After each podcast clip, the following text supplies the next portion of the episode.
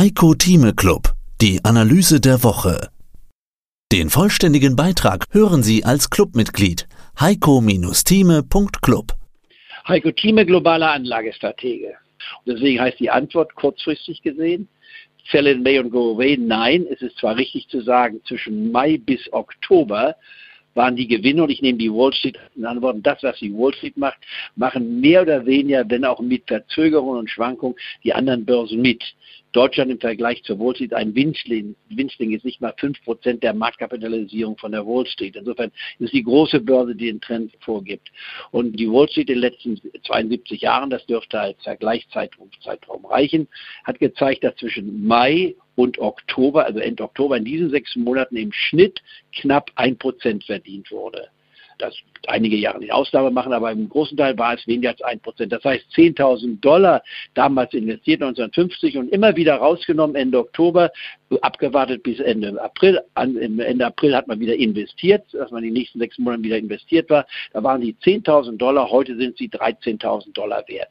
Das heißt, man hat 3000 Dollar in 72 Jahren gewonnen. Das kann sich jeder ausrechnen. Das ist nicht unbedingt viel. Das ist also weniger als ein Prozent. Da war der Sparbrief, wenn man so will, eigentlich erfolgreicher. Da konnte man das Geld auch auf der Sparkasse lassen. Da kriegte man mehr äh, Auszahlung. Die Dividenden sind dabei übrigens jetzt nicht mit eingerechnet, sondern allein nur der, der, der Preisanstieg. Wenn man jetzt dagegen den Anstieg nimmt von November bis Ende April, so kommt man auf einen Schnitt von 7,5 Prozent. Das ist immerhin das Siebenfache, wenn man so will, Siebenhalbfache, aber das Entscheidende ist das Sechseinhalbfache, Entschuldigung, aber das Entscheidende ist, die Zahl an sich heißt, man hat das 120-fache gemacht. Das heißt, wer mit 10.000 Dollar anfängt, ist im Mai bis Oktober, kommt auf 13.000 Dollar. Und wer mit 10.000 Dollar anfängt zwischen November und April, hat heute 1,2 Millionen. Und die Frage, die ich dann immer stelle, was ist mehr wert, 13.000 oder 1,2 Millionen? Der Abstand ist horrend.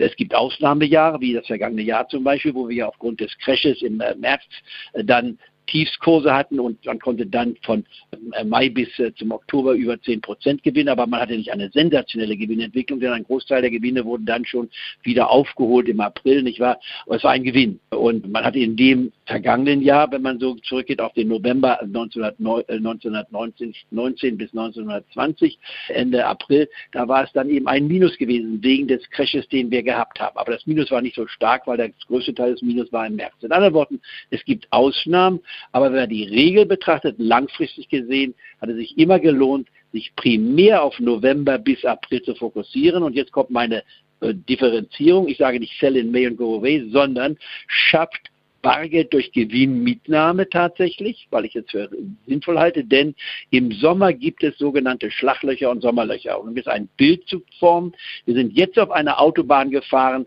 von Ende Oktober bis Ende April. Äh, das könnte noch in den nächsten Tagen sich ein bisschen fortsetzen. Diese Autobahn war so sauber gefegt, die war so breit, da gab es keinen Verkehr, da gab es keinen Stopp, keinen Unfall. Es war genial. Und wir sind gefahren mit einer Geschwindigkeit nicht von 250 Stundenkilometern, sondern weit über 300 Stundenkilometer. Ob jetzt 300, 400 oder 500, das lasse ich mal offen. Aber wir wissen, dass eine Autobahn nicht endlos sein kann. Irgendwann hört es auch auf diese geradlinige Spur, die wir hatten. Und jetzt kommen wir auf einen Schotterweg.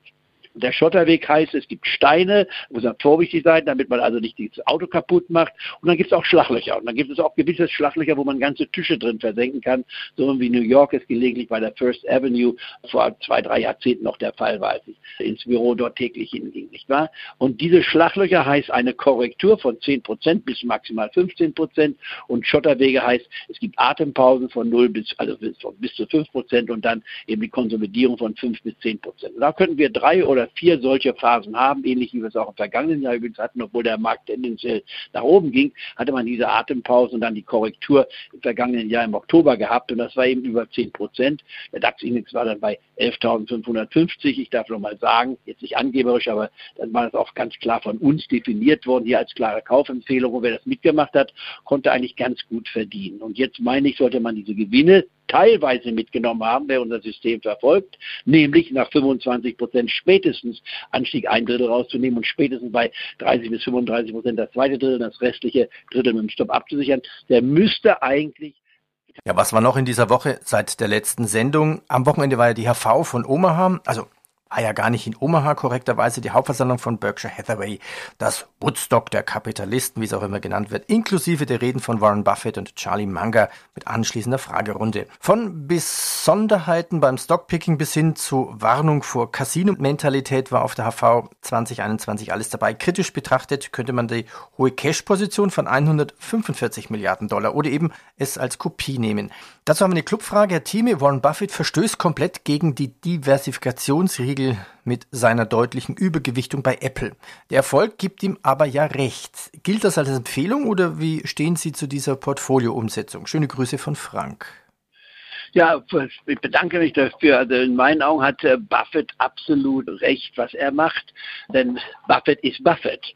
Es gibt keinen äh, Fondsmanager, der so bekannt ist, äh, auf der heutigen Szene nicht wahr, wie Warren Buffett, der das seit über 50 Jahren tut und ein Riesenvermögen nicht nur für sich, sondern für seine Anleger verdient hat, indem er sich auf wenige Werte fokussiert hat, abgesehen von seinem Versicherungsgeschäft, das natürlich ein wesentlicher Teil zur Gruppe darstellt, die über 600 Milliarden insgesamt hat, nicht wahr? Das ist schon ein großer Brocken. Aber seine Aktienportfolios sind eigentlich in, in Stückzahlen in äh, äh, im niedrigen zweistelligen Bereich zu setzen. Also er, Buffett hat nicht mal so viel Position, wie ich empfehle, Buchstaben wie im Alphabet sind, sondern die Hälfte ungefähr davon, 10 bis 15 Positionen, die dann Portfolio ausmachen.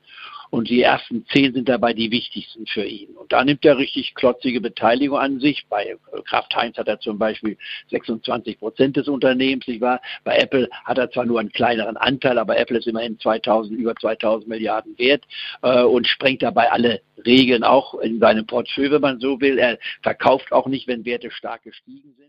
Sie hörten einen Ausschnitt aus dem aktuellen Heiko Thieme Club. Das ganze Interview können Sie als Clubmitglied hören. Werden Sie Clubmitglied im Heiko Thieme Club, um erfolgreicher an der Börse zu handeln. Mehr dazu klicken Sie auf den untenstehenden Link. Heiko Thieme spricht Klartext. Der Heiko Thieme Club.